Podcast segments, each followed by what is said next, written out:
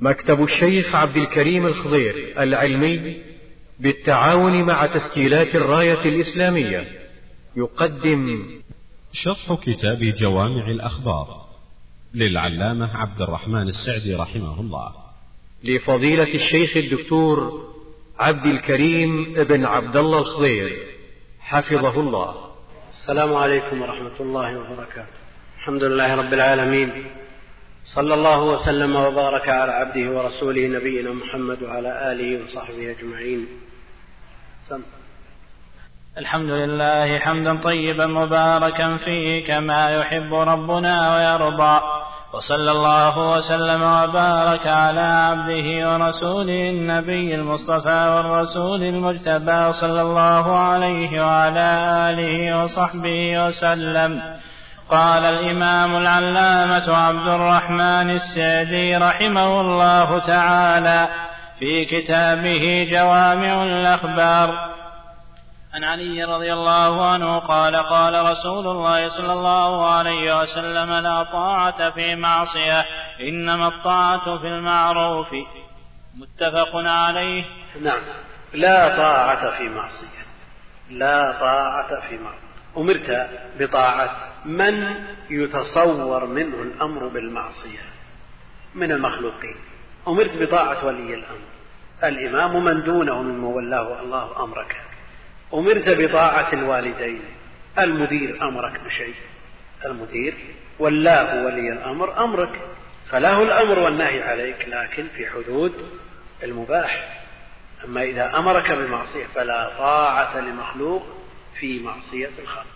أمرك أبوك بمعصية. أمرك أن تقطع رحمك. قل لا يعني بالأسلوب المناسب. بالأسلوب المناسب. تتخلص من هذه المعصية. أمرك ولي الأمر صدق الله غير المخلوق في معصية الخالق. أمرتك أمك أن تسافر بها ومعها امرأة لا محرم لها لا طاعة لمخلوق في معصية الخالق. فعلى الإنسان أن يتنبه لمثل هذه الأمور. نعم إذا تعارض عندك أمر ونهي أنت مأمور بطاعة هذا لكن أيضا منهي عن المعصية فدرء المفاسد مقدم على جلب المصالح.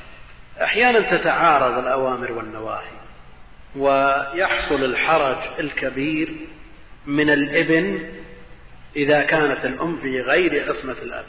فتجد الأمر يا الأب يأمر والأم تنهى. قد يكون عاد لحاجة أو لعناد أو شبه ماذا يصنع؟ الأب يأمر والأم تقول لا لا تفعل. يقول افعل وأقول لا تفعل. من المطاع منهما؟ قال رجل لمالك أمرني أبي فنهتني أمي. فكان الجواب أطع أباك ولا تعصي أمك. هذا جواب ولا ما هو جواب؟ في جواب يعني في مثل هذه المضايق على الإنسان أن يسدد ويقارب ويسعى في إرضاء الطرفين وعلى كل حال الأم أولى لأنها أعظم حق. نعم ويبقى أن الأب إذا كانت الأم في عصمته نعم إذا كانت الأم في عصمته فحقه على الأم وحقه على الابن أيضا. نعم حقه على فيترجح جانب الأب إذا كانت الأم في عصمته لأن له عليها الأمر. أما إذا كانت هناك مفاصلة ومشاحنة فلا بد من التسديد والمقاربة وطاعة الطرفين بالمقدور عليه. إنما الطاعة بالمعروف. أمرك من تجب طاعته بما يشق عليه أو أمرك بما لا تستطيع. قال لك مدير المدرسة احمل هذه الحصاد. ما تكره. أو قال لك ولي الأمر اصعد هذا الجبل أو افعل كذا شيء لا تطيع أو انزل في هذه البئر وأنت لا تقسم طاعة بالمعروف يكلف الله نفسا لا وسع إنما الطاعة بالمعروف. أمرك أبوك أو أمك أن تطلق زوجتك. نعم. أمرك أبوك أن تطلق زوجتك. عمر بن الخطاب رضي الله عنه أمر عبد الله أن يفارق زوجته. وقال النبي عليه الصلاة والسلام أطع أباك. لكن هل من الطاعة بالمعروف أنه كل ما تزوج المسكين قال هو طلق هذه المرأة؟ جالس يكد سنين طويلة حتى حصل على المهر وتزوج والخاتمة طلق زوجتك. الطاعة بالمعروف. لكن يبقى أنه لا بد من أن يكون الرد بطريقة مقبولة. ترضي الأب. أكرهك أبوك على شرب أو أكل شيء لا تطيقه. بعض الناس لا يطيق شرب اللبن. لو شربه تقيأ. يقول إلا تشرب اللبن طاعة المعروف. المقصود أن مثل هذه الأمور تقدر بقدرها ومثل هذا الحديث يحل إشكالات كثير من الإشكالات في التعامل بين المخلوقين. أولا نجعل رضا الله جل وعلا فوق رضا الجميع ثم بعد ذلك نتعامل مع المخلوقين في هذا الإطار بحيث نرضي الله جل وعلا من خلال التعامل مع الجميع. نعم. عن عبد الله بن عمرو وابي هريرة رضي الله عنهما قال قال رسول الله صلى الله عليه وسلم إذا حكم الحاكم فاجتهد وأصاب فله اجران وإذا حكم فاجتهد فاخطا فله أجر واحد. متفق عليه. نعم عن عبد الله بن عمرو وأبي هريرة رضي الله إيش؟ عنهم. هذا الأصل. عن عبد الله بن عمرو وأبي هريرة رضي الله عنهم. هذا الأصل. قال فالترضي عن الثلاثة. عبد الله وعن أبيه عمرو بن العاص ولهذا إذا جاء صحابي ابن صحابي تقول عنهما. وهنا صحابي ابن صحابي ومعهم أبو هريرة. إذا رضي الله عنهم والقول مسند إلى الاثنين فقط. عبد الله بن عمرو أبي هريرة قال قال رسول الله صلى الله عليه وسلم إذا حكم الحاكم فاجتهد وأصاب فله أجران. فاجتهد وهذا وصف مؤثر.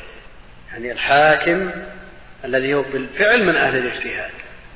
إذا اجتهد الحاكم إذا حكم الحاكم القاضي مثلا توافرت في شروط القضاء فاجتهد أجر الاجتهاد ثابت فإن أصاب أضيف إلى ذلك أجر الإصابة. وإن أخطأ يكفيه الأجر الواحد وهو أجر الاجتهاد. وعلى هذا لا يجوز الاجتهاد لغير أهله. لو يقدم شخص على أمر لا يحسنه يقول أجل أجتهد. عندك عندك ما يؤهلك للاجتهاد؟ تقول أجتهد. مثل هذا لو أصاب فقد أخطأ. ولذا القضاة ثلاثة. القضاة ثلاثة. منهم من يعرف الحق ويحكم به ومنهم من يعرف الحق ويحكم بغيره ومنهم من لا يعرف الحق أصلا والمصيب منهم واحد. وأما البقية فلو ولو أصابوا الحق. تجيب لي قاضي جاهل ما يعرف يعني افترض أنه عين قاضي جاهل ما يعرف شيء واجتهد وليس من أهل الاجتهاد وافق حكمه الحكم الشرعي. مثل هذا يأثم ويأثم من مكنه من العمل في هذا المجال وهو يعرف أنه ليس بأهله ومسألة الاجتهاد مسألة متفاوتة في كل علم له اجتهاده. يعني إذا اجتهد الحاكم الإمام الأعظم في تعيين فلان في القضاء مثلا اجتهد. وهو ليس من أهل الاجتهاد مثلا أخطأ في تعيين. حتى يقول له من يعرف حقيقة الأمر أن هذا أهل. ثم إذا عين هذا الشخص إن كان بالفعل أهلا فاجتهد له الموعود به له أجران وأصاب إذا لم يصب له أجر واحد. هذا إذا كان من أهل الاجتهاد لو حكم بغير حكم الله قصد أن يحكم في هذه المسألة بغير حكم الله. عرضت عليه مسألة قضية ذهب إلى القانون الفرنسي أو كذا أو كذا فتش فتش قال وجدنا الحل. حكم بهذا. ثم تبين أن هذا الحكم موافق لحكم الله. هذا أخطأ ولو أصاب وآثم ولو وافق حكم الله جل وعلا.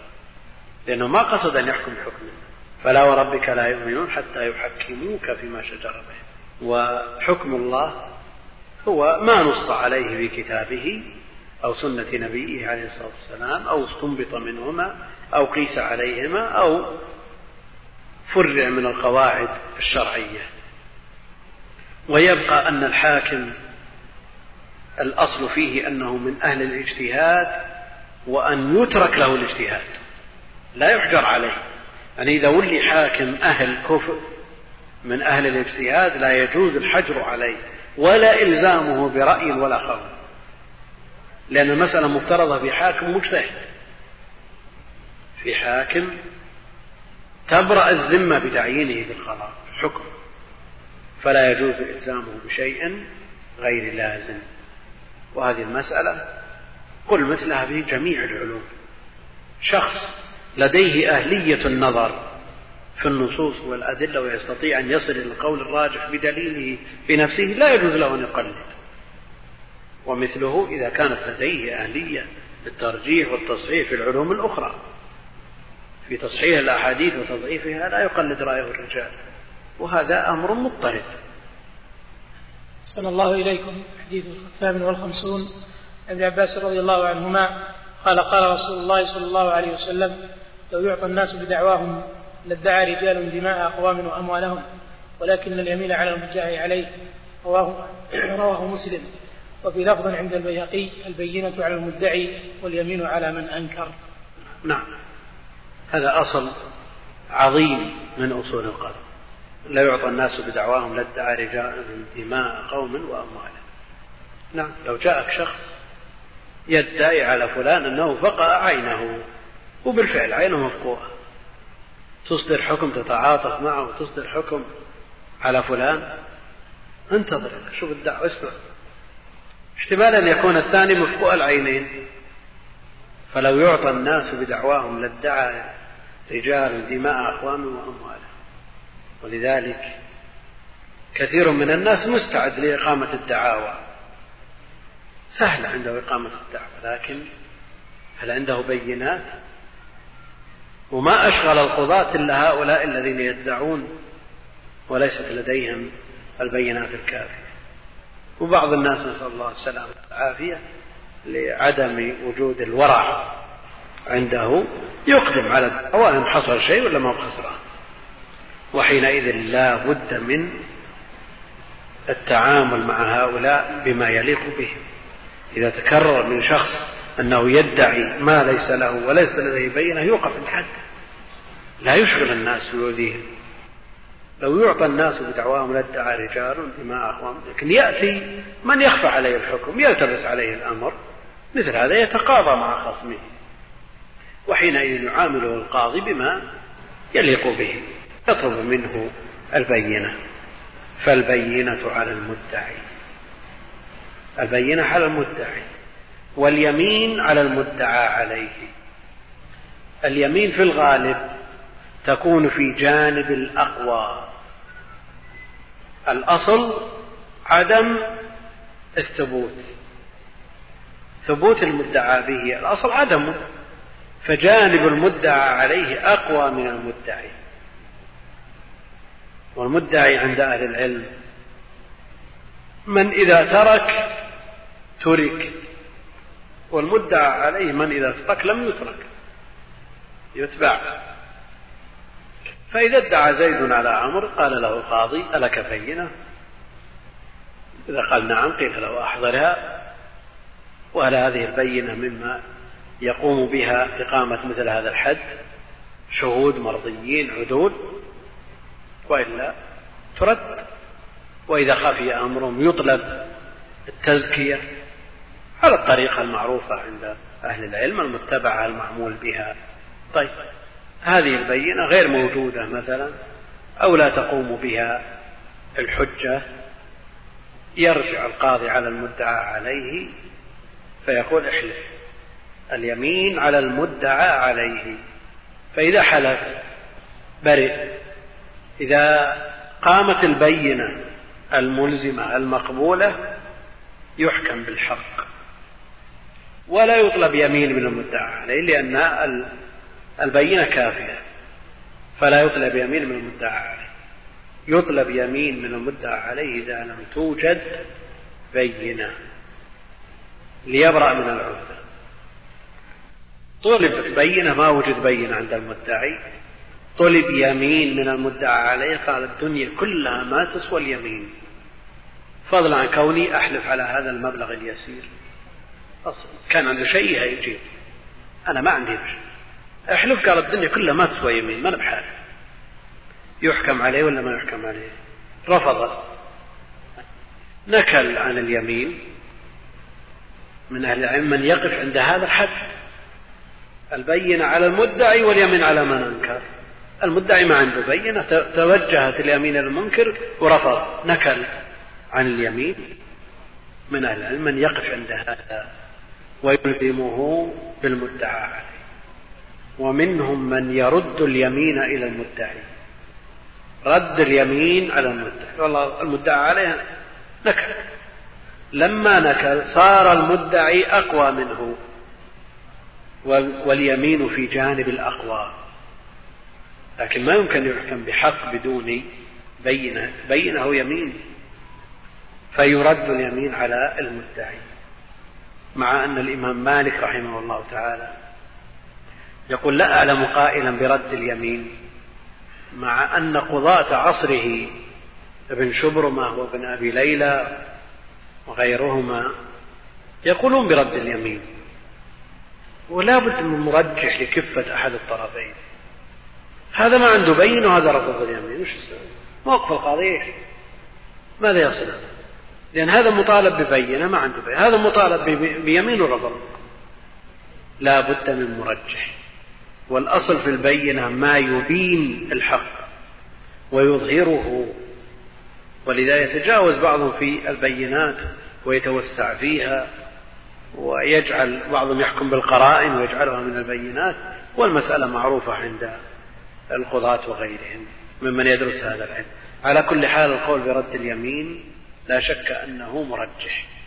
فإذا حلف المدعي بعد نقول المدعى عليه حكم له وإلا فلا. نعم. أحسن الله إليكم. الحديث التاسع والخمسون.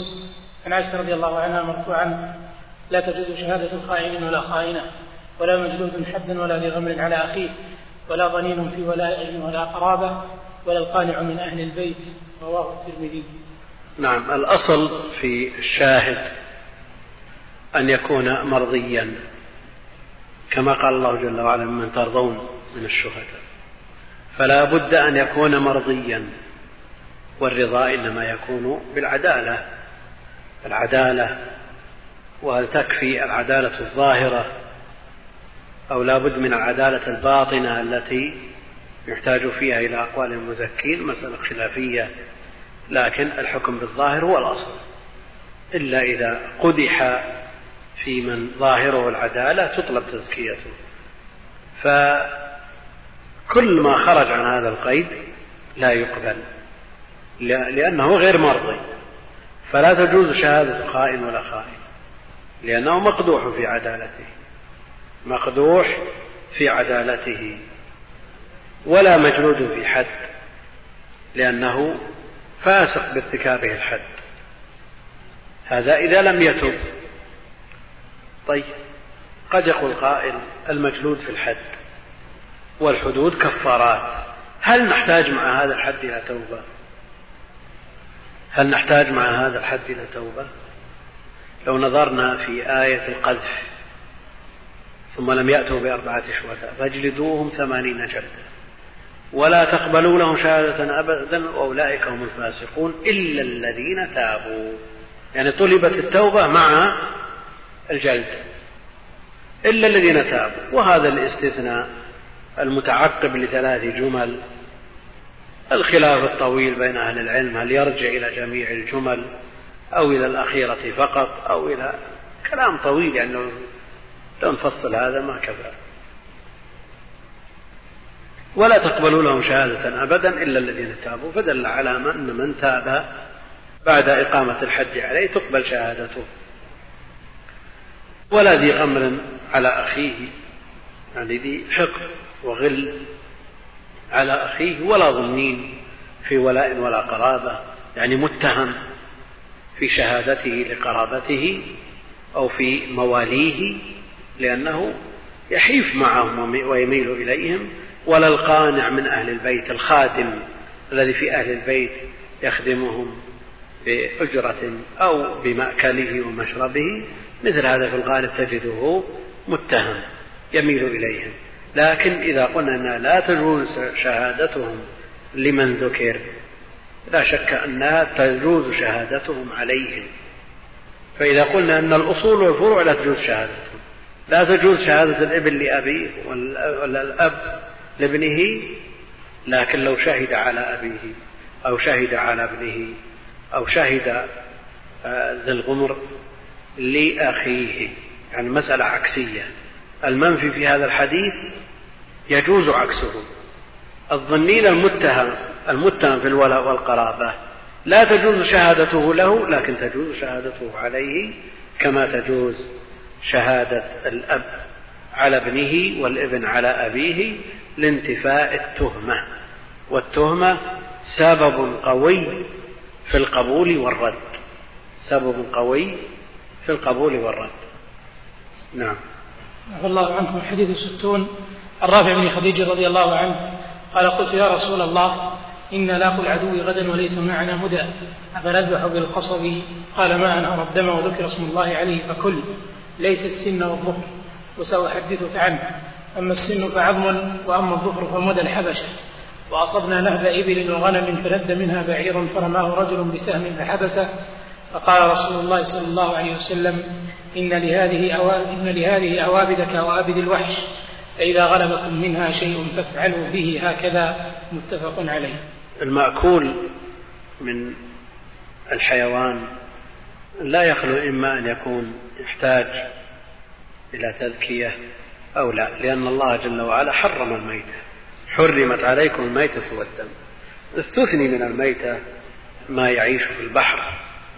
الحل ميتته بحيث لا يعيش في سواه في البر وحل من الدم الكبد الطحال وحل أيضا من الميتة الجراد. ما عدا ذلك يحتاج إلى تذكية إنا لاقوا العدو غدا وليس معنا مدى. مع ليس معنا سكاكين. ما معهم سكاكين. ماذا يصنعون؟ أفنذبح بالقصب. قصب. نوع من أغصان الأشجار إذا قسم نصفين صار له حد كالسكين. فلم يجب النبي عليه الصلاة والسلام بنعم ليأتي بقاعدة عامة تشمل القصب وتشمل الزجاج وتشمل الحصى وتشمل كل ما أنهر الدم يعني أخرج الدم المسفوح وذكر اسم الله عليه فكل. إجابة إجابة شاملة من النبي عليه الصلاة والسلام. لأنه لو قال نعم احتاج الناس إلى بيان أحكام كثيرة جدا. فأتى بالقاعدة التي ينضوي تحتها القصب وغير القصب. ما أنهر الدم أخرجه بقوة كالنهر وذكر اسم الله عليه. لا بد من أن ينهر الدم بقطع الحلقوم والمري وأحد الوجهين على الخلاف في ذلك كما هو معروف ما أنهر الدم بقطع ما ذكر شريطة أن يذكر اسم الله عليه. ولا تأكلوا مما لم يذكر اسم الله عليه والتسمية شرط لحل الذبيحة ويختلفون في من تركها ناسيا. والأدلة تدل على أن آه، التحريم شامل للعامل والناسي ليس السن والظفر استثناء. ما أنهر الدم وذكر اسم الله يشمل السن لأنه ينهر الدم. إذا قطعت الحلقوم والمري وأحد وجدين بسنك أنهر الدم أو بظفرك. لا سيما إذا كان من الطيور الصغيرة بالظفر يكفيه لكن لا يجوز. استثناه النبي عليه الصلاة والسلام فقال ليس السن والظفر. وسأحدثك عنه يعني أذكر لك العلة أذكر لك السبب. أما السن فعظم. والعظام لا يجوز تلويثها بالنجاسة فعظم ليشمل السن وغير السن من العظام. لكن المستعمل من العظام في مثل هذا السن. فنص عليه لأنه يستعمل وعدي بالعلة إلى غيره من العظام ولذا لا يجوز الاستنجاء بالعظم. والذبح بالعظم تنجيس له كالاستنجاء. أما السن فعظم وأما الظفر فمدى الحبشة. وقد أمرنا بعدم التشبه بل نهينا عن التشبه بالكفار. فمدى الحبشة وأصبنا نهب إبل وغنم فند منها بعير شرد بعير شرد بعير. الأصل أن البعير من الأشياء المقدور عليها والأشياء المقدور عليها تذكى إما بالذبح أو بالنحر كالبعير لكن إذا شرد. توحش المقدور عليه. توحش الأهلي يعامل معاملة الوحش معاملة الصيد. ولو تأهل الوحش عندك غزال مثلا في قفص في حوش لابد من تذكيته عندك طائر مما يصاد يكفي فيه أن ينهر الدم من أي جزء من أجزائه قبضت عليه لابد من تذكيته. فكل مقدور عليه لابد من التذكية الذي لا يقدر عليه يكفي فيه ما هنا فرماه رجل بسهم فحبسه. فقال الرسول صلى الله عليه وسلم إن لهذه أوابد يعني هذه الحيوانات لها أوابد تنفر لها نفرة ولها وحشة. كأوابد الوحش فإذا غلبكم منها شيء فافعلوا به هكذا. أحيانا ينفر خروف فيشبه الغزال ما يستطاع ولا بالسيارة ولا بالرمي يلا بالرمي. وأحيانا ينفر تيس ولا جمل ولا شيء يحتاج إلى الناس يحتاجون فإذا فعل به هكذا فجرح من أي جزء من بدنه حل كالصيد. نعم على أن يكون الذي يغلب على الظن أنه مات بهذا السبب. لكن لو شرد البعير ووقع في بئر ورميته تجزم أنه مات بسبب رميك ولا بسبب الماء. غرقا. حينئذ لا يجوز لك أن تأكل. لابد أن يغلب على ظنك أنه مات بسبب آه، رميك. نعم. عفى الله عنكم الحديث الستون عن جداد بن أوس رضي الله عنه أن رسول الله صلى الله عليه وسلم قال إن الله كتب الإحسان على كل شيء فإذا قتلتم فأحسنوا القتله وإذا ذبحتم فأحسنوا الذبحة وليحب أحدكم شفرته وليرح ذبيحته. رواه مسلم. نعم. الإحسان مطلوب. الإحسان في التعامل مطلوب مع الخالق وهو أعظم خصال الدين بعد الإسلام. الإيمان الإحسان. وأن تعبد الله جل وعلا في المراقبة وأعلاها أن تتصور أنك ترى الله فإن لم يصل مستواك إلى هذا الحد فلا أقل من أن تتصور أن الله يراك. تعبده بالمراقبة وهذه مرتبة الإحسان منزلة الإحسان. وشأنها في الدين عظيم لأنها تكف عن المحرمات تحث على فعل الواجبات والمستحبات. لأن من تصور أنه يرى الله أو أن الله يراه لن يقدم على معصية. وهو يتصور أن الله جل وعلا يشاهد لأنه لا يزاول المعصية بحضور من يهابه من المخلوقين فضلا عن الخالق. لكن ما وقع الناس فيما وقعوا فيه إلا بعد أن غفلوا عن اطلاع الله عليهم. أيضا إحسان إلى النفس إحسان إلى الغير من المخلوقين. إن الله كتب الإحسان على كل شيء. على كل شيء. كتب الإحسان. بل كتبه فيما يتصور فيه أعظم الضرر وهو القتل وإزهاق الروح. في أعظم من هذا من الضرر ما يتصور لكن مع هذا الضرر تحسن في هذا الضرر. فإذا قتلتم فأحسنوا القتل. إذا قتلتم من يستحق القتل فأحسنوا القتل. بلا تعذيب بلا تمثيل بلا شيء هذا ليس من عمل المسلمين. وقد جاء النهي عن المثلى. بخلاف المماثلة. وإن عاقبتم فعاقبوا بمثل ما عوقبتم به. المماثلة غير المثلة. يعني كونه يفعل بالقاتل نظير ما فعل رد رأس الجارية بحجر يرد رأسه بحجر. آه، قتلوا الراعي وثملوا عينه وفعل بهم ما فعل. فأحسنوا القتل وإذا ذبحتم ما يراد ذبحه للأكل فأحسنوا الذبحة وليحد أحدكم شفرته لئلا يتأذى المقتول والمذبوح. يحدها تكون ماضية بسرعة لا تكون كالة بحيث تؤذي المذبوح وليحد أحدكم شفرته وليرح ذبيحته. هذا من عدل الإسلام ومن محاسن الدين. حتى في هذه الحالة أمرنا بالإحسان فما دونها من باب أولى. لا يجوز أن تسيء لأحد بحال من الأحوال. والله لا يؤمن من لا يأمن جاره بوائقه فالإحسان مطلوب مع كل أحد حتى مع الحيوان. وكل كبد رطبة فيها أجر. إذا تصور الإنسان أنه دخل الجنة بإزالة غصن من الطريق لأنه أحسن على الناس. إماطة الأذى عن الطريق صدقة.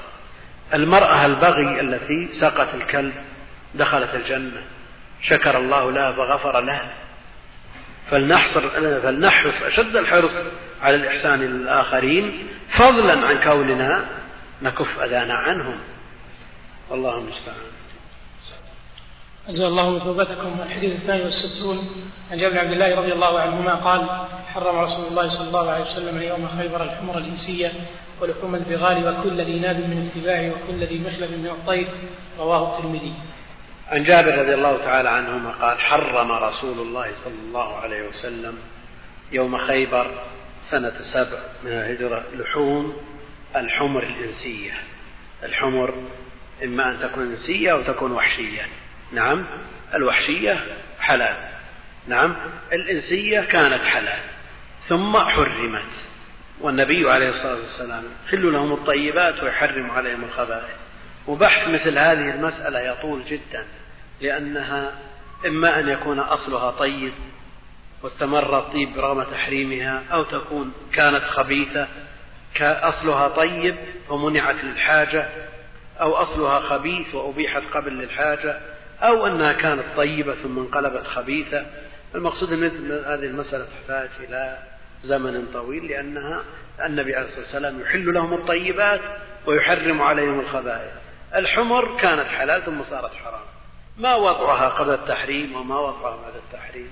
الخمرة سلبت المنافع لما حرمت. فهل نقول أنها انقلبت بذاتها إلى خبيث وصارت ركس ورجس؟ نعم. فكما جاء في بعض الأحاديث لا شك أن الله جل وعلا قدرته نافذة على أن يكون الأصل في الشيء الطيب ثم ينقلب إلى خبيث أو العكس. حرم يوم خيبر لحوم الحمر الإنسية ولحوم البغال. البغال ليست حمير ولا خيل إنما هي متولدة بينهما. هذه أيضا حكمها حكم الحمر الإنسية تغليبا للحظر وجاء النص على تحريمها بخلاف الخيل. فقد ذبحوا على عهد النبي عليه الصلاة والسلام فرسا فأكلوه. نعم فالخيل يؤكل. كونه امتن بركوبه ولم يمتن بأكله مما يستدل به بعض من يرى تحريم لحوم الخيل. الله جل وعلا امتن بالخيل والبغال والحمير لتركبوها. نعم. فامتن بركوبها ولو كانت مأكولة لامتن بأكلها. نقول ذبحوا فرسا على عهد النبي عليه الصلاة والسلام فأكلوه والامتنان بالركوب قد يكون أهم من الامتنان بالأكل. في آخر صفحة من سورة ياسين أولم يروا أنا خلقنا لهم مما عملت أيدينا أنعاما فهم لها مالكون. أيوة. نعم. نعم. فمنها ركوبهم قبل قبل الأكل. فليس في هذا دليل على تحريم لحوم الخيل وتعرفون يا أخوان المسائل تحتاج إلى تشقيق وتفريع لكن الوقت ما ما يمكن. ولحوم وكل ذي ناب من السباع كل ذي ناب من السباع كل شيء له ناب يحرم بهذا الدليل. هذه قاعدة عامة. تنظر هذا هذا السابع مسكته انظر. إذ كان له ناب اتركه وإلا فكله. يستثنى من هذا ما يقال عن الضبع أن له ناب وهو حلال لأن الصحابة أفتوا بأنه يفدى. له له جزاء إذا صاده المحرم فدل على أنه حلال. وكل ذي ناب من السباع وكل كل ذي مخلب من الطير. كل ذي مخلب من الطير. أيضا الطيور إذا صيدت ينظر فيها لها مخلب أو لا إن كان لها مخلب تترك وإلا فتؤكل. وأهل العلم يختلفون في الأصل. الأصل في الأطعمة هل هي الحل أو الحرمة؟ ما الأصل في الأطعمة؟ هل هي الحل ولا الحرمة؟ كل على مذهبه. منهم من يقول الحلال ما أحله الله ومنهم من يقول الحرام ما حرمه الله. وكل على مذهبه. وفائدة الخلاف إذا وجدت شيئا في البر. إما نبات. هل تقدم على أكله من غير دليل؟ أو تأكل منه حتى يرد دليل منه دويبة مثلا وجدتها في البر. تأكلها ولا تتركها؟ إن كان الأصل عندك الحل فكل إذا كان الأصل عندك الحظر لا تأكل إلا بدليل. نعم؟ وكل على أصله في هذا. سم.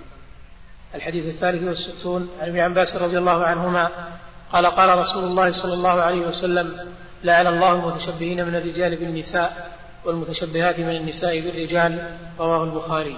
يقول المؤلف رحمه الله تعالى عن ابن عباس رضي الله عنهما قال قال رسول الله صلى الله عليه وسلم لعن الله المتشبهين من الرجال بالنساء والمتشبهات من النساء بالرجال وذلكم أن الله جل وعلا خلق الخلق من بني آدم وجعلهم صنفين صنف ذكور وصنف إناث وجعل لكل صنف ما يناسبه ما يناسب تركيبه من الأعمال والحركات واللبس وغير ذلك مما يتميز به كل صنف عن الآخر. فمن تشبه بالصنف الآخر فيما هو من خصائصه دخل في هذا الوعيد الشديد. وهو اللعن. اللعن ويراد به الطرد والإبعاد عن رحمة الله تعالى.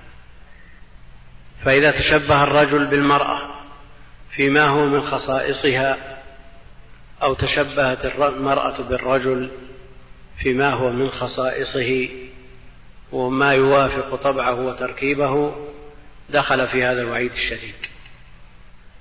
لكن هناك أمور مشتركة بين الرجال والنساء في المآكل والمشارب والمساكن. الأمر المشترك لا يدخل فيها لكن ما يختص بالنساء لا يجوز بحال للرجل أن يتشبه بالمرأة. وما يختص به النساء يختص به الرجال لا يجوز للمرأة تتشبه بالرجال وهكذا. من ذلكم ما يتعلق بالمنطق والمشية والهيئة واللباس وما أشبه ذلك. وذلكم أن المرأة خلقت من ضلع والرجل أكمل منها في كثير من الأوصاف. هي بحاجة إلى أن تكمل هذا النقص. بالزينة أو من ينشأ في الحلية وهو في الخصام غير مبين. هذا في الأصل في المرأة. لكن الرجل لأن الله كمله بالخصال والمزايا والسجايا التي فاق بها المرأة من غير ظلم للمرأة. لأن الله جل وعلا جعل فيها من الخصائص ما يناسب فطرتها. وما يناسب ما وكل لها من أعمال. لم يجعل لها من القوة قوة البدن بحيث تزاول من الأعمال ما يزاوله الرجال ولم يجعل في الرجل من الضعف ما يجعله من الضعف الخلق والخلق ما يجعله يزاول أعمال النساء. فإذا زاولت المرأة أعمال الرجال خرجت عن الفطرة. التي فطرت عليها. وإذا هبط الرجل إلى المستوى الذي جبل عليه النساء فزاول أعمال النساء أيضا تشبه بالنساء. قد يقول قائل إن تشبه النساء بالرجال من باب تحصيل الكمال. فماذا يقال عن تشبه بعض الرجال بالنساء؟ وليس عجيبا. أن النساء ترجلت ولكن تأنيث الرجال عجيب. يعني يوجد مع الأسف الشديد بل في أوساط المسلمين من إذا رأيته لا تجد أدنى فرق بينه وبين المرأة حتى أنه وجد في بعض المجتمعات الإسلامية من يستعمل بعض الهرمونات التي تبرز الثدي عنده وهو ذكر خلقه الله ذكرا كمله وشرفه. وقد كمل من الرجال كثير لكن وجد مثل هؤلاء مع الأسف الشديد. وعلى كل حال إذا تشبهت المرأة بما يختص به الرجال دخلت في اللعن وإذا تشبه الرجل بما تختص به آه، النساء دخل في هذا الوعيد الشديد. فلنكن على حذر وإذا كان التشبه تشبه الرجل بالمرأة من المسلمين والمرأة المسلمة بالرجل من الرجال يدخل في هذا اللعن وهو حرام بل كبيرة من كبائر الذنوب فكيف بالتشبه بأعداء المسلمين؟ بأعداء الله وأعداء دينه من الكفار. ومع الأسف أننا نجد بعض المسلمين من يحاكي الكفار في جميع تصرفاته. بل يوجد في بعض المجتمعات الإسلامية بعض البلدان إذا دخلتها لا تفرق بينه وبين الكفار وهذا من استحكام الغربة التي نعيشها. الله المستعان لتتبعن سنن من كان قبلكم حذو القذة بالقذة. الحديث لو دخلوا جحر رب لدخلتموه. فلنحذر من هذا أشد الحذر. يوجد في نساء المسلمين من يتشبه بالكافرات والفاجرات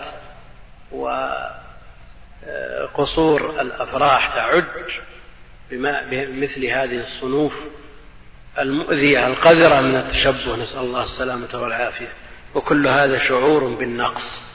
وإلا فلو اعتز المسلم بدينه ذكرا كان أو أنثى لكان في غنية عن مثل هذه التصرفات التي تحط من قيمته في الدنيا قبل الآخرة. وأما في الآخرة فله هذا الوعيد. الله المستعان. نعم. صلى الله إليكم. الحديث الرابع والستون. عن أبي هريرة رضي الله عنه قال قال رسول الله صلى الله عليه وسلم ما أنزل الله داء إلا أنزل له شفاء. رواه البخاري. نعم. هذا الحديث صحيح. في أبي هريرة. ما أنزل الله داء إلا أنزل له شفاء. له شفاء بلا شك. لكن قد يعلمه بعض الناس وقد يجهله أكثر الناس. علمه من علمه وجهله من جهله. ولذا لا ييأس من أصيب بأي مرض كان من الشفاء. فإذا توكل على الله جل وعلا وسأله بصدق أن يشفيه من هذا المرض ورقى نفسه بالرقية الشرعية المعروفة بشروطها شفاه الله وعافاه. والله جل وعلا يقول وننزل من القرآن ما هو شفاء ورحمة. من القرآن من أهل العلم من يقول أن من هذه بيانية. فالقرآن كله شفاء. ومنهم من يقول أن من هذه تبعيضية فمن القرآن ما هو أحكام ومنهم ما هو عبر ومواعظ ومنهم ما هو قصص وأخبار ومنها ما هو آه، شفاء. هذا القول قال به جمع من أهل العلم فتكون من تبعيضية. والقول الآخر أن كله شفاء. علينا أن نستشفي بالقرآن. قل هو للذين آمنوا هدى وشفاء. قل هو الذين آمنوا هدى وشفاء. فإذا حقق الإنسان الوصف واستشفى بالقرآن معتقدا أن الشفاء بيد الله جل وعلا وأنه لا شافي إلا هو وإذا مرضت فهو يشفين. وإن باشر بعض الأسباب العادية التي اضطرد نفعها فلا بأس. تداووا عباد الله ولا تداووا بحرام. فلا ييأس المريض بأي مرض كان حتى المرض خبيث سرطان هذا الحديث يتناول ما أنزل الله داء نكرة في سياق النفي تعم جميع الأدواء وجميع الأمراض حتى السرطان. لكن كونه يخفى على كثير من الناس هذا شأنه شأن جميع ما من شأنه أن يعلم. جميع ما من شأنه أن يعلم يكون علمه عند بعض الناس دون بعض وقد يخفى على كثير من الناس وقد يحجب عنه أكثر الناس ويفتح الله على يد بعض خلقه فتحا ينفع به الله جل وعلا خلقه ومنه هذا المرض. فعلينا أن نستشفي بالقرآن وأن نلجأ إلى الله جل وعلا ونصدق اللجأ فهو كاشف الكروب وهو المزيل الهموم. وإذا باشرنا بعض الأسباب من غير اعتماد عليها نعلم أن الشفاء بيد الله جل وعلا وهو المسبب وأن هذه الأدوية والعقاقير هي مجرد أسباب قد تنفع ترتب عليها آثارها وقد تتخلف كغيرها من الأسباب. وقد يوفق الطبيب لفحص المرض بدقة ووصف العلاج النافع وقد لا يوفق يهم كغيره. صاحب العلم الشرعي قد يهم في بعض المسائل ويفتي بخلاف الحق وقد يقضي بخلاف الحق لأن الكل بشر والله المستعان. ونعنى بالعلاج النبوي والطب النبوي الذي جاء صح عن النبي عليه الصلاة والسلام في كالحبة السوداء والعسل والعود الهندي وغيرها هذه ثبتت آثارها ثبتت الأخبار بها عن المعصوم عليه الصلاة والسلام وكتاب الطب النبوي لابن القيم حافل بمثل هذه الأدوية وكثير من الأدوية تجريبية ثبت نفعها بالتجربة والعلاج من المرض يختلف فيه أهل العلم منهم من يقول هو أفضل من تركه منهم من يرى أن التسليم لله جل وعلا والاعتماد عليه أدخل في التوكل وأقوى فهو أفضل. وعلى كل حال يقول شيخ الإسلام ابن تيمية رحمه الله تعالى لا أعلم سالفا أوجب العلاج. لا أعلم سالفا يعني أحدا من السلف أوجب العلاج. وعلى هذا لا يلام من رفض أن يذهب إلى الأطباء ولو غلب على الظن أنه يشفى على أيديهم. على كل حال إذا صبر واحتسب وحديث السبعين الألف الذين يدخلون الجنة بغير حساب معروف. فيه ولا يسترقون لا يطلب من يرقيهم ولا يكتوون ولا يتطيرون وعلى ربهم يتوكل. لا يباشرون هذه الأسباب مع أنها شرعية ومباحة ولا خلاف في جوازها إلا أن من عظم توكله كان أفضل من باشر هذه الأسباب. اللهم إلا إذا ترتب على هذا التوكل أمور تخدش في التوكل يعني شخص لا يراجع الأطباء ولا يدخل المستشفيات لكن من عاده في بيته قال أنا بشركم أنا لا أروح للأطباء ولا بالمستشفيات وأنا ارتباطي بالله وثقتي به. لا يا أخي تروح للمستشفيات أسهل من كلامك. إذا كان يشتكي إلى المخلوقين. والله المستعان. سم. عن أبي قتادة رضي الله عنه قال قال رسول الله صلى الله عليه وسلم الرؤيا الصالحة من الله. والحلم من الشيطان. عن أبي قتادة رضي الله عنه قال قال رسول الله صلى الله عليه وسلم الرؤيا الصالحة من الله والحلم من الشيطان فإذا رأى أحدكم ما يحب فلا يحدث به إلا من يحب. وإذا رأى ما يكره فليتعوذ بالله من شرها ومن شر الشيطان وليتفل ثلاثا ولا يحدث بها أحدا فإنها لن تضره. متفق عليه. في هذا الحديث الصحيح عن أبي قتادة الحارث بن ربعي يقول عليه الصلاة والسلام الرؤيا الصالحة من الله. الرؤيا الصالحة الصادقة من الله جل وعلا. وأول ما بدأ به النبي عليه الصلاة والسلام الرؤيا الصادقة في النوم تأتي مطابقة للواقع فكان لا يرى رؤيا إلا جاءت مثل فلق الصبح. والرؤى أو ما يراه النائم إن كان مرتبا منتظما واضحا يحث على خير أو يكف عن شر فهذه رؤيا صالحة. أما إذا كانت أمور مختلطة مخيفة أو لا يدرى ما أولها من آخرها فهي من تلاعب الشيطان لا قيمة لها. الصالحة هذه يطلب تعبيرها ويرجى تحققها بخلاف الأضغاث مثل هذه علاجها ما جاء في هذا الحديث. يتعوذ بالله من شرها ومن شر الشيطان وليدخل ثلاثا. هذا العلاج. وحينئذ يكون لا أثر لها. لا أثر لها. ومع الأسف أنه ظهر في الأيام الأخيرة من يعبر كل شيء. يعبر الرؤى ويعبر الأضغاث واختبر بأمور لم ترى فعبرها اختبر بأمور ما رآها.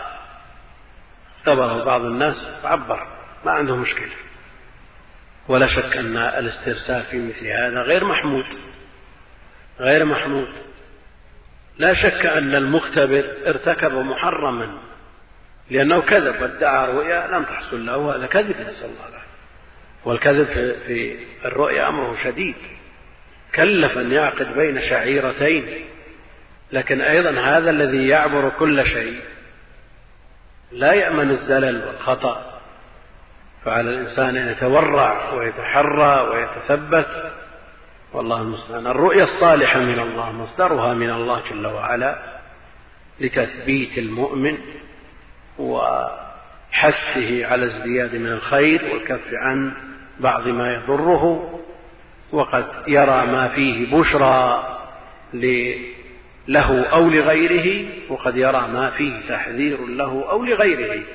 فينتفع بهذه الرؤيا وينتفع بها غيره. وأما الحلم فهو من الشيطان مصدره من الشيطان الذي يريد أن يغيظ المسلم. الذي يريد أن يغيظ المسلم. فإذا رأى أحدكم ما يحب من الرؤيا الصالحة فلا يحدث به إلا من يحب.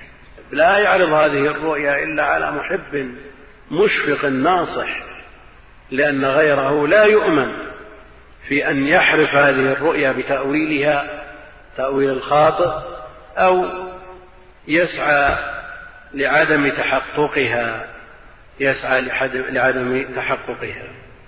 وإذا رأى ما يكره فليتعوذ بالله من شرها. ومن شر الشيطان الذي هو مصدرها من شرها يعني من شر أثرها عليه ومن شر مصدرها وليدفل ينفث عن يساره ثلاثا ولا يحدث بها أحدا لئلا يفرح العدو ويغتاظ الصديق وقد تؤول له والرؤيا إذا أولت يخشى من وقوعها وحينئذ لا تضره. ولا يكون لها أثر. نعم. بعض الناس قد يرتب عليها أحكام شرعية والدين أنت كامل كمل في حياته عليه الصلاة والسلام قبل وفاته. اليوم أكملت لكم دينكم وأتممت عليكم نعمتي. بعض الناس يستدل ببعض الأحاديث التي ثبت التي ثبت فيها أحكام كحديث الأذان مثلا. عن عبد الله بن زيد عند ربه المرأة قال طاف بي وأنا نائم رجل فقال تقول الله أكبر الله أكبر الله أكبر الله أكبر إلى آخر الأذان. كذلك عمر رأى هذه الرؤيا. هذه الرؤيا اكتسبت الشرعية من إقرار النبي صلى الله عليه وسلم. وبعض الناس تجده يتوسع إذا رأى فلان أو فلان سأله عن حكم شرعي وأثبت به الحكم. وبعضهم يصحح ويضعف في الأحاديث من خلال الرؤى وأسوأ من هذا من يصحف من يصف من يصحح ويضعف بالمكاشفة كما يحصل لبعض المنحرفين. والدين كامل شامل ليس بحاجة إلى مزيد من أحد. نعم. صلى الله إليكم الحديث السادس والستون. عن علي بن الحسين رحمه الله قال قال رسول الله صلى الله عليه وسلم من حسن إسلام المرء تركه ما لا يعنيه. رواه مالك وأحمد ورواه ابن ماجه عن أبي هريرة ورواه الترمذي عن علي بن الحسين وعن أبي هريرة. في هذا الحديث مخرج الموطأ والمسند والسنن وغيرها من دواوين الإسلام من حسن إسلام المرء تركه ما لا يعني عن علي بن الحسين قال قال رسول الله صلى الله عليه وسلم هذا عند أهل العلم مرسل. لأن علي بن الحسين تابعي وما يرفعه التابعي إلى النبي عليه الصلاة والسلام يسمونه مرسلا. مرفوع تابع على المشهور فمرسل أو قيده بالكبير. والمرسل عند الجمهور ضعيف ضعيف. احتج به مالك وأبو حنيفة ورده جماهير العلماء. رده جمهور العلماء للجهل بالساقط احتمال أن يكون علي بن الحسين رواه عن تابعي آخر وهذا التابعي الآخر احتمال أن يكون ضعيفا. هذه حجة من رد المراسيل. احتج مالك كذا النعمان به وتابعوهما ودانوا ورده جماهر النقاد للجهل بالساقط في الإسناد وصاحب التمهيد عنه النقله ومسلم صدر الكتاب أفصله المقصود الذي استقر عليه القول عند أهل العلم رد المراسيل وهذا منها. إلا أنه مروي عند الترمذي من حديث أبي هريرة فهو موصول وحينئذ يكون فيه تعارض الوصل مع الإرسال والمسألة خلافية بين أهل العلم هل يقبل يرجح المرسل أو الموصول أو الأكثر أو الأحفظ أو ما ترجحه القرائن؟ هذه مسألة لا نطيل في ذكرها وعلى كل حال معنى الحديث صحيح معناه صحيح من حسن إسلام المرء تركه ما لا يعني لأن الاشتغال بما لا يعني أقل الأحوال أن يصرف عن عمل مشروع. يعني كون الإنسان يتدخل في أمور لا تعنيه فلان فعل كذا وفلان صنع كذا وفلان بنى بيت بكذا وطلع من بيته هذا وش يعني كذا أمر هي مجرد أخبار. لكن إذا تضمن هذا التدخل محض النصيحة لغيره دخل في حديث الدين النصيحة. لكن إذا لم يترتب عليه فائدة. أقل الأحوال أن ينشغل به عما يعنيه وهذا لا شك أنه من الفضول. أحسن الله إليكم الحديث السابع والستون عن أيوب بن موسى بن عمرو بن سعيد بن العاص عن أبيه عن جده أن رسول الله صلى الله عليه وسلم قال ما نحل والد ولده من نحل أفضل من أدب حسن. رواه الترمذي. هذا الحديث عند الترمذي. عفى الله عنك. يقول ضعيف. أخرجه الترمذي في سننه كتاب البر والصلة. باب ما جاء في أدب الولد. وأحمد المسلم في هذا اللي يظهر أنه ضعيف. يقول هنا يا قال على الترمذي هذا عندي حديث مرسل. على كل حال الحديث ضعيف. الحديث ضعيف ولا شك أن تربية الأولاد تربية الأولاد على الدين الحق والمنهج الصحيح من خير ما يهدى إليهم ويقدم إليه. يعني من حيث المعنى معناه صحيح. ما نحل والد ولده من نحل أفضل من أدب حسن كونه يربي ولده ويؤدبه على الأدب الشرعي باحترام الكبير احترام أوامر الله جل وعلا وأوامر رسوله ويؤدبه الأدب الشرعي لا شك أن هذا من أولى ما يقدم ويهدى ويعطى للولد. وكل من المسلمين يود أن يكون ولده مؤدبا متخلقا بالأخلاق الفاضلة مجتنبا للأخلاق الرذيلة السافلة كل يتمنى هذا. لكن كثير من الناس يتقاعس إذا جاء العمل والتطبيق. قد يحمله الشفقة على ولده إلى أن يترك أدبه حتى يفلت من يديه ويكون وبالا عليه وعلى مجتمعه وعلى أمته. وهذه الشفقة أبدا ليست شرعية. هذه الشفقة الشفقة التي تحمل على الإهمال ليست شرعية وليست التربية تربية البدن أو تربية ما يؤمن المستقبل كما يقال تجد الإنسان يحرص على الدراسة لولده فإذا تخلف عن الدراسة يوما أو عن المذاكرة أو حل الواجبات أو القيام بالوظائف هذا يغضب غضبا شديدا لكن أين هذا الرجل من الاهتمام بصلاة الفجر لولده؟ هل هذا بالله عليكم أدب حسن؟ لا والله.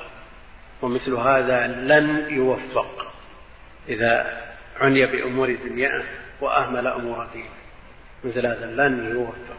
وشواهد الأحوال كثيرة. إلا إذا تداركه الله جل وعلا بلطف ومن عليه بتوبة النصوح نعم.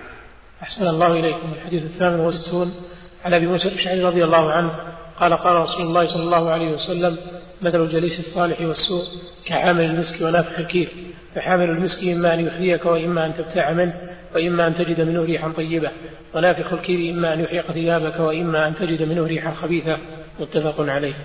هذا الحديث حديث أبي موسى عبد الله بن قيس الأشعري رضي الله عنه قال قال رسول الله صلى الله عليه وسلم مثل الجليس الصالح وجليس السوء.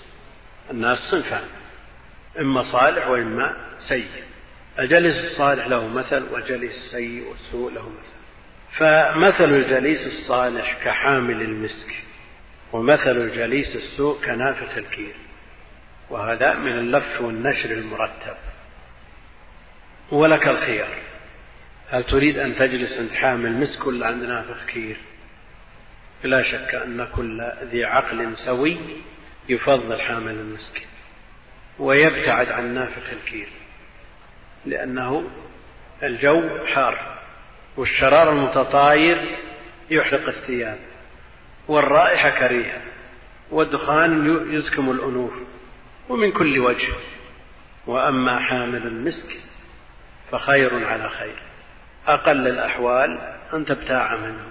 شيئا يسرك لأن مما يسر في هذه الدنيا الطيب. وقد حبب إلى النبي عليه الصلاة والسلام دنيا النساء والطيب.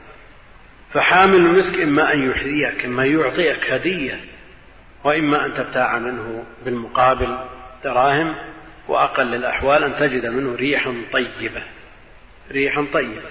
ونافخ الكير إما أن يحرق الثياب من هذا الشرر المتطاير وقد يخلص هذا الشرر إلى الجلد فيحرقه. وإما أن تجد منه ريحا خبيثة لن تسلم. وهكذا الجلساء. واصبر نفسك مع الذين يدعون ربهم بالغداة والعشي. ولا تعد عيناك عنهم. نعم هؤلاء هم الجلساء الصالحون. مع الذين يدعون ربهم بالغداة والعشي. أهل الذكر. أهل الفضل أهل الخير أهل الاستقامة. الذين أقل أحوالك أن لا تزاول ما يغضب الله في مدة مكثك معهم. هذا أقل الأحوال وإذا ذكروا الله وذكرت الله معهم إذا نسيت عن شيء وغفلت عنه ذكروك. هؤلاء خير على خير. بخلاف الجليس السيء الذي إن أردت عملا صالحا ثبطك. وإذا ذكرت الله جل وعلا صرفك مثل هذا يبتعد عنه. والإنسان يحرص على ما ينفعه يحرص على ما ينفعه في أمور دينه ودنياه. فالجليس السيء لن يقدم إلا ما يضر في الدين والدنيا. والجليس الصالح يقدم لك ما ينفعك لكن الجليس الصالح والأمر بمجالسته من متطلبات الجنة. والجليس السيء الذي تغفل بسببه عن ذكر الله وعن طاعة الله وقد تقع في بعض المحرمات من متطلبات أو من دواعي وأسباب النار. والجنة حفت بالمكاره والنار حفت بالشهوات. ولذا تجد بعض الأخيار وهو المحسوب على طلاب العلم. تجده يأنس بفلان. بفلان ما شاء الله خفيف. طيب المعشر. لماذا صار طيب المعشر؟ لأنه يقدم لك ما تشتهيه وتحبه. ويؤيدك في كل ما تقول وما تفعل وإن كان خطأ. هذا خفيف ما شاء الله. لكن العاقبة لأن الجنة حفت بالمكاره. تجد بعض الناس نعم صالح وطيب وذكر وحث على الخير لكن ثقيل على كثير من النفوس. ثقيل على كثير من النفوس وهذا يحسه الإنسان من نفسه. نسأل الله العفو والمسامحة. إذا جاك واحد من خيار الناس صارت جلسة رسمية هذا الكلام. رسمية يا أخي أحد ما يقدر يستانس ولا ينبسط ولا لا شك أن هذه أمور تحتاج إلى علاج هذا خلل. خلل بلا شك يعني تأنس ممن يضحكك والذي يدلك على الخير تقول جلسة رسمية. هذا واقع كثير من من الله يعفو ويسامح. فلنحرص على ما من يدلنا على الخير ويكفنا عن الشر ويقدم لنا ما ينفعنا في ديننا ودنيانا. أما أهل الهزل وأهل المجون وأهل الفكاهة لا ينفعون بشيء. ويبقى أن الدين ولله الحمد ترك لنا فرصة يعني ديننا فيه, ديننا فيه فسحة. النبي عليه الصلاة والسلام يمزح لكنه لا يقول إلا حقا فإذا تخلل الجلسات الطيبة النافعة المفيدة شيء من المرح والمزح الخفيف هذا لا بأس به. لا يضيق به ديننا ولله الحمد والمنة. على أن لا نكذب لا نقول إلا حق. ولا نتعدى على غيرنا ولا يدخل في كلامنا شيء مما يستلذ ويطاب من الاستطالة في أعراض الناس. والله المستعان. صلى الله إليكم الحديث التاسع والستون.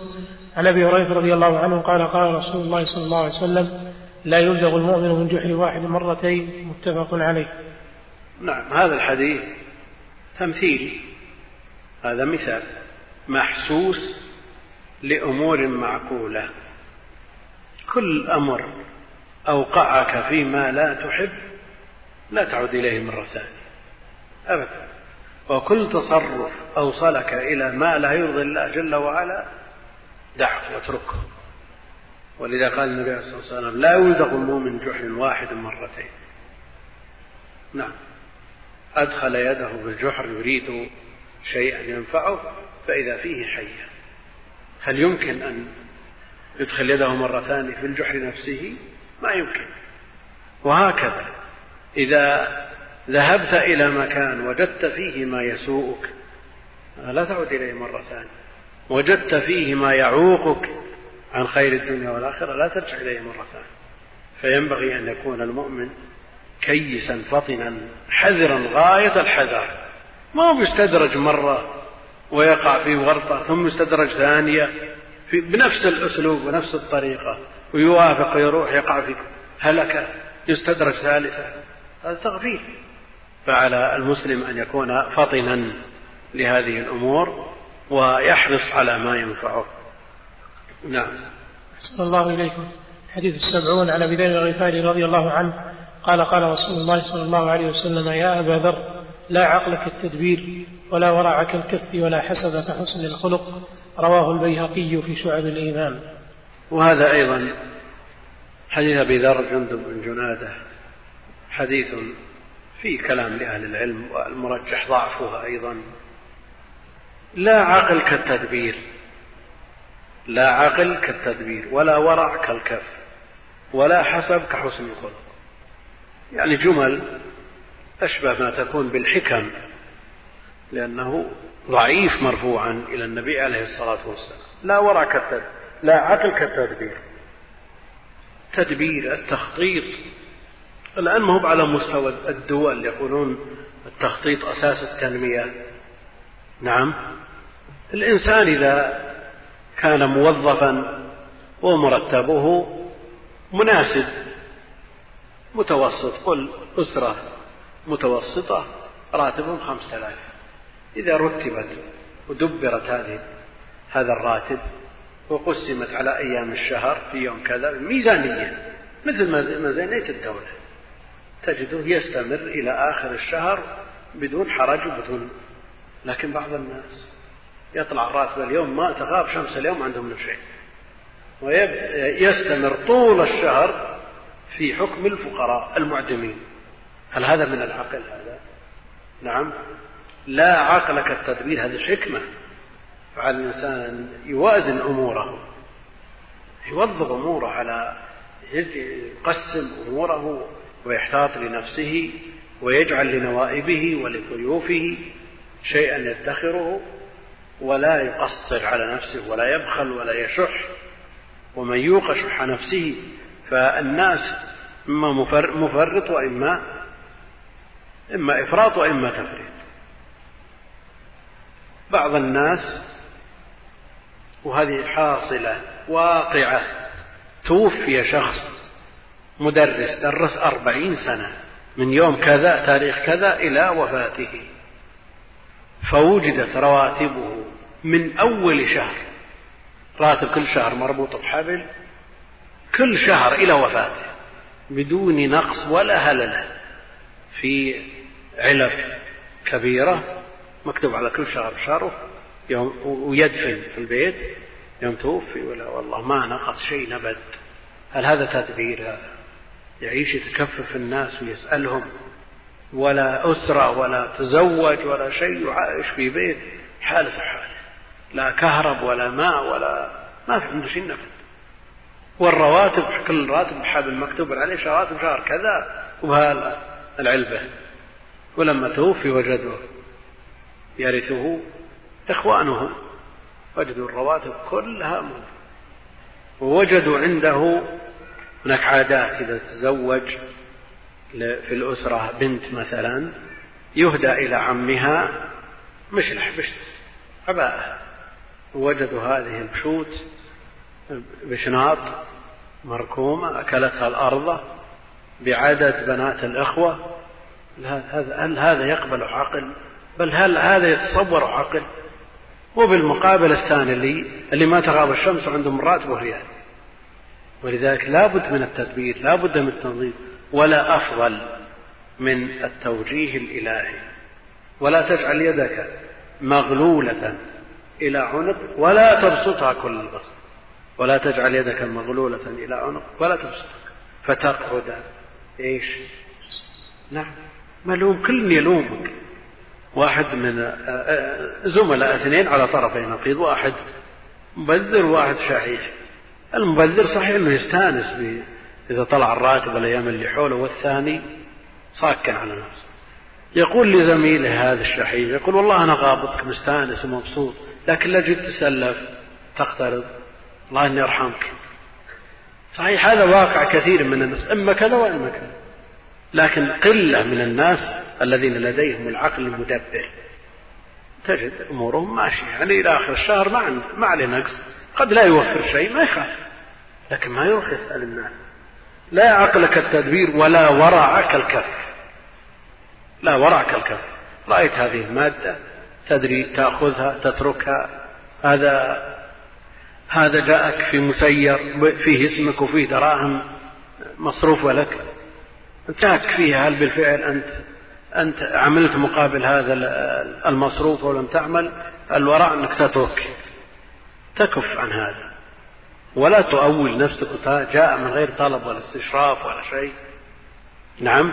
هذا غير لأن هذا الذي يأتي في مسير باسمك في مقابل عمل هو مشروط بهذا العمل.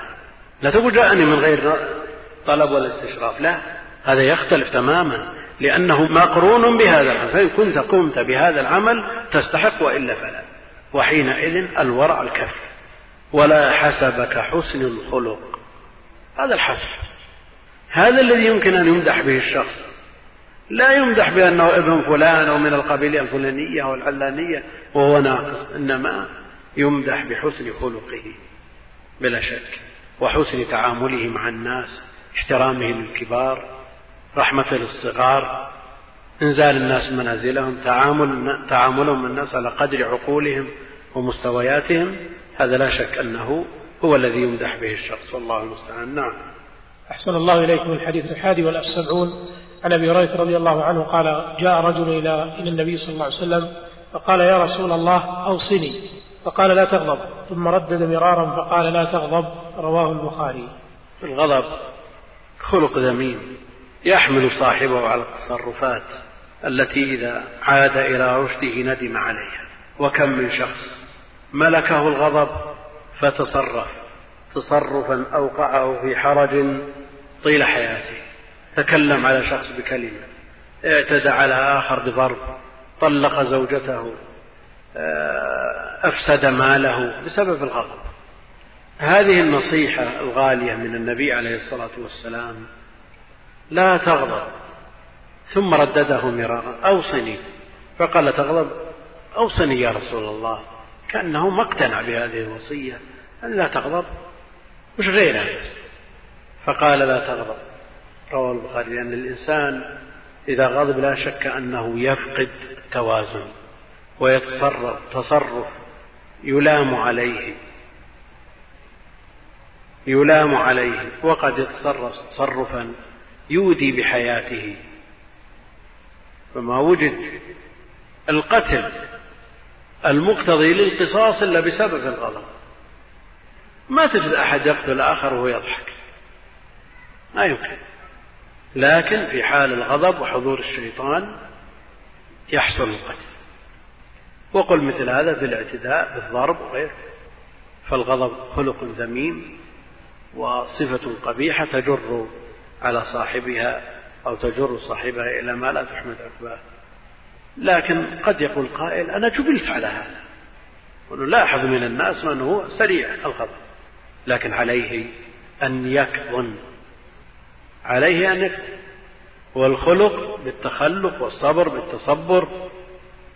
فإذا جاهد نفسه على هذا أعانه الله جل وعلا. والغرائز كلها منها ما هو جبلي مفطور عليه الشخص لا يستطيع أن يتنصل منه وقسم منها كبير مكتسب بالتخلق والتطبع. والله جل وعلا يعين الشخص إذا لجأ إليه بالصدق نعم. أحسن الله إليكم الحديث الثاني والسبعون. عن عبد الله بن مسعود رضي الله عنه قال قال رسول الله صلى الله عليه وسلم لا يدخل الجنة من كان في قلبه مثقال ذرة من كبر. فقال رجل إن الرجل يحب أن يكون ثوبه حسنا ونعله حسنة. فقال إن الله جميل يحب الجمال الكبر بطر الحق وغبط الناس. رواه مسلم. وهذا أيضا خلق ذميم مشين وهو الكبر نسأل الله العافية. حذر منه النبي عليه الصلاة والسلام شد التحذير. لا يدخل الجنة من كان في قلبه مثقال ذرة من كبر. وهذا من نصوص الوعيد. لا شك أن هذا وعيد شديد بالنسبة لمن داخل قلبه شيء من الكبر. ولا شك أن الكبر قد يصل بالشخص إلى أن يرد الحق. نعم. ويبطر الحق عنادا ومحادة وحينئذ يكون الحديث على بابه لا يدخل الجنة مثل هذا. ومن الكبر ما هو دون ذلك يخالط قلب الإنسان ويحتقر الناس لكنه لا يصل إلى حد يبطر الحق ويرده بالكلية. هذا أمره أقل مما سبقه وشأنه عظيم أيضا. لأن احتقار الناس يتضمن العجب والغرور الإعجاب بالنفس وهذه خصلة ذميمة وأثره على دين العبد بالغ وكبير والعجب فاحذره. إن العجب مجترف أعمال صاحبه في سيله العرم العجب شأنه كبير ومن لازم العجب بالنفس احتقار الناس. لا يدخل الجنة من كان في قلبه مثقال ذرة من كبر. نسأل الله السلامة والعافية. وعموما الناس كلهم قاطبة يمقتون المتكبر ولا يطيقون رؤيته ولا مجالسته فقال رجل إن الرجل يحب أن يكون ثوبه حسنا ونعله حسنا. لا شك أن مثل هذا قد يحمل بعض النفوس الدنيئة على الكبر. لبس ثوب حسن ولا لبس بشت جديد ولا ركب سيارة فائتة يحتقر الناس. هذا نوع من الكبر. لكن قد يلبس ثوبا حسنا ونعلا حسنا وبشتا جميلا وسيارة فارهة وقصرا منيفا ومع ذلك لا يتكبر على الناس ولا يغلط الناس حقوقهم. هذا نعم المال الصالح للرجل الصالح. إن الله جميل يحب الجمال. إن الله جميل يحب الجمال.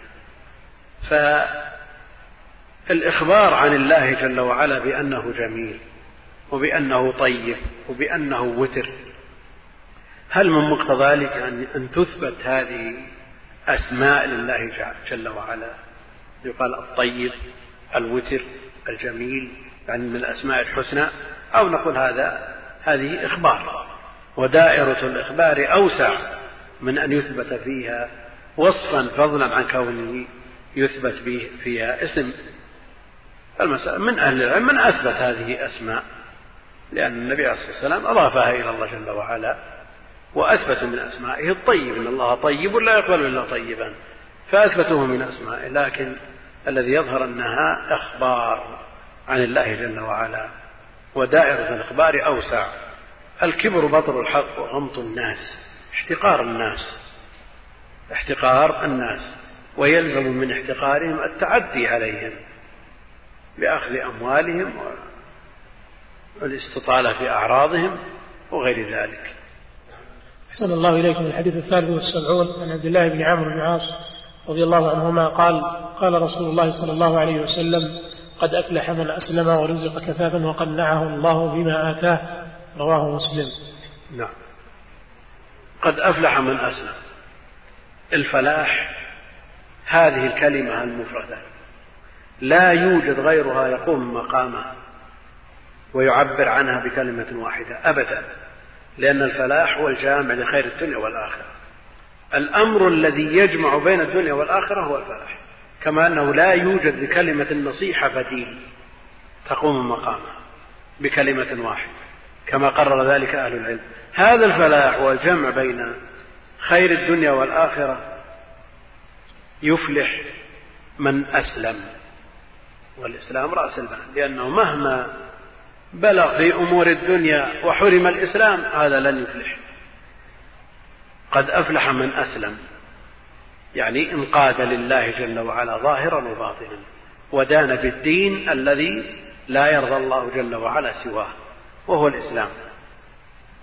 ورزق كفافا. نعم.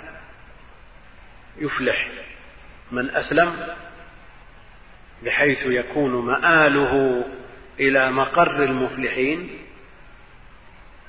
قد أفلح المؤمنون ومقرهم الجنة. فإذا أسلم صار مقره الجنة. ورزق كفافا. يعني في الدنيا. كفافا من غير زيادة ولا نقصان. لا يزيد في أموال تشغله ولا ينقص رزقه عن قدر الحاجة بحيث يحتاج إلى ما في أيدي الناس. إذا رزق الكفاف الذي يكفي.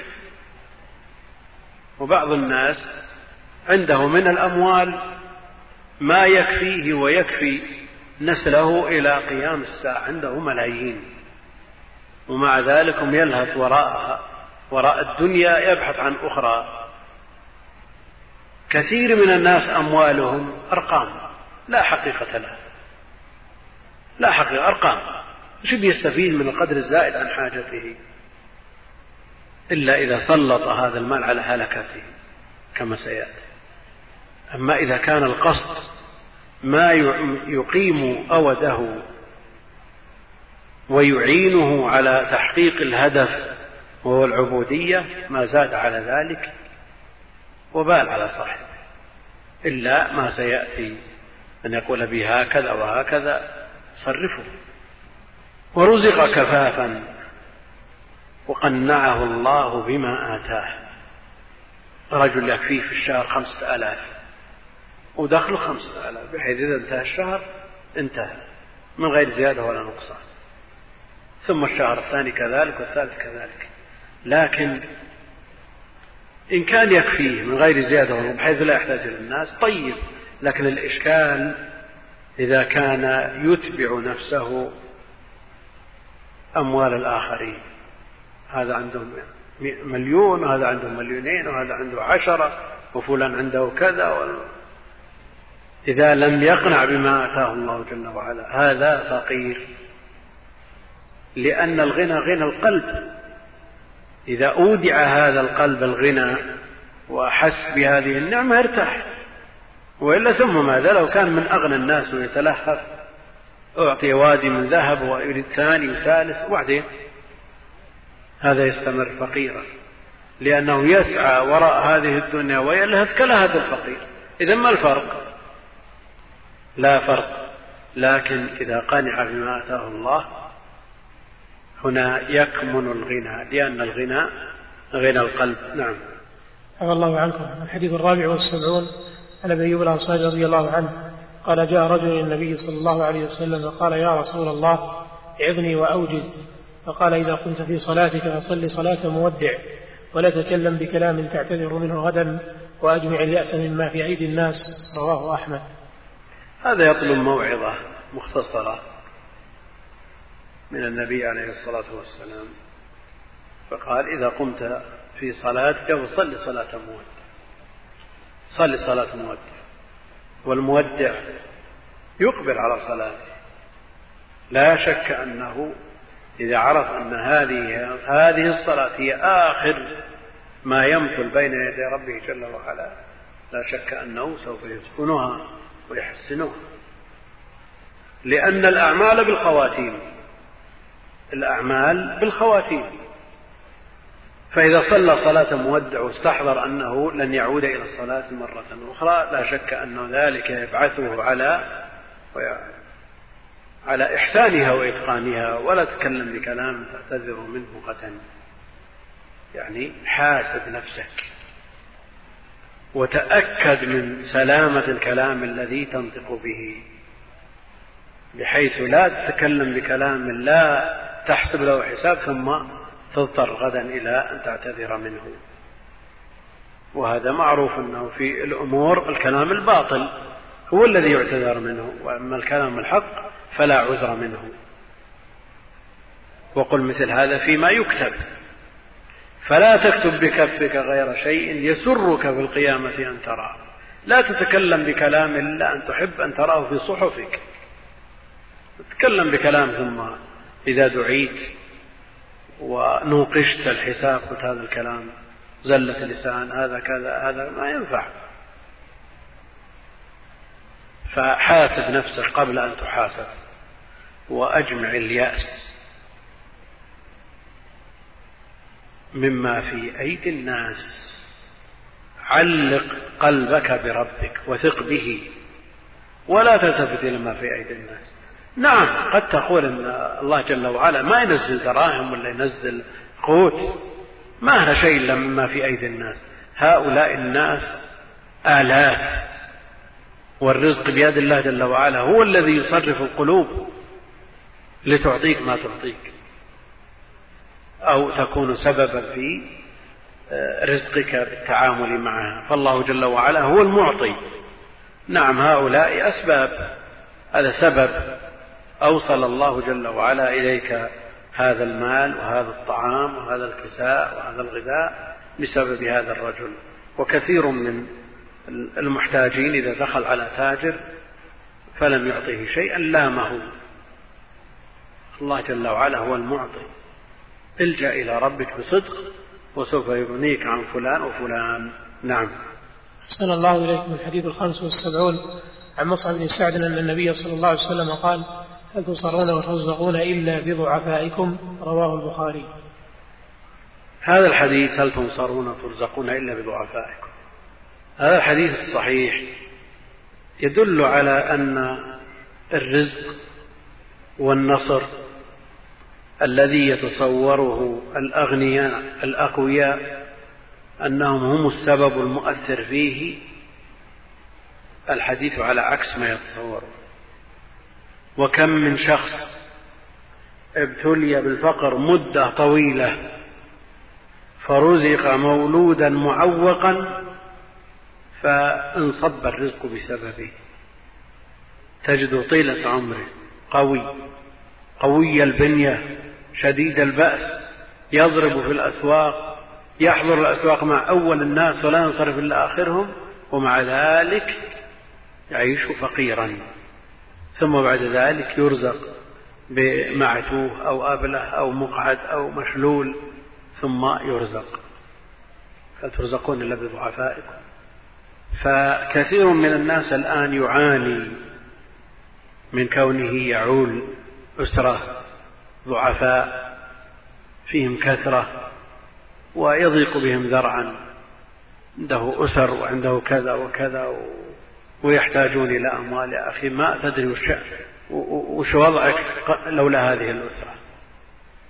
يمكن أن الله جل وعلا ما ساق لك هذه الأرزاق إلا بسببهم وكثير من الناس يضيق زرعا إذا ولد له ولد مشوه. وكثير من الناس والنساء على وجه الخصوص في حال الحمل تسأل عن الإجهاض. إذا تبين لدى الأطباء أن الولد مشوه أو معوق أو ناقص الخلقة لا يجوز بحال الاعتداء عليه. لا يجوز بحال الاعتداء عليه. هو مصيبة من المصائب. عليك الصبر والاحتساب وأن تبذل كل ما تستطيع في إنقاذ حياته كغيره من الأسوياء وأجرك عند الله جل وعلا عظيم وقد ترزق بسببه. وأيضا هؤلاء الضعفاء الذين ينظر إليهم الناس نظرة ازدراء وأن وجودهم في المجتمع وبال يمكن النصر يكون بسببهم. لأن التاجر والقوي قوي البنية كثيرا ما يصابون بالإعجاب وينسبون بعض النتائج إلى قوتهم إلى حولهم وطولهم. له وما تدري. ويصدق هذا الحديث هل تنصرون وترزقون إلا بضعفائكم؟ نعم الضعيف قريب من الله جل وعلا لأنه لا يعتد بقوة ولا يأوي إلى مال ولا شيء إنما علاقته وارتباطه بربه ومثل هذا في الغالب يكون قلبه سليما بخلاف من دخلته من دخله غرور القوة والغنى. والغنى في الغالب أنه يطغي صاحبه وكذلك القوة. ولذا يسأل الإنسان ربه صحة لكن لا تلهيه. عن شكر الله جل وعلا وعن عبادته ويسأله غنى لكن لا يطغيه عن معرفة قدر نفسه. والله المستعان. والله أعلم. وصلى الله وسلم وبارك على عبده ورسوله نبينا محمد وعلى آله وصحبه أجمعين.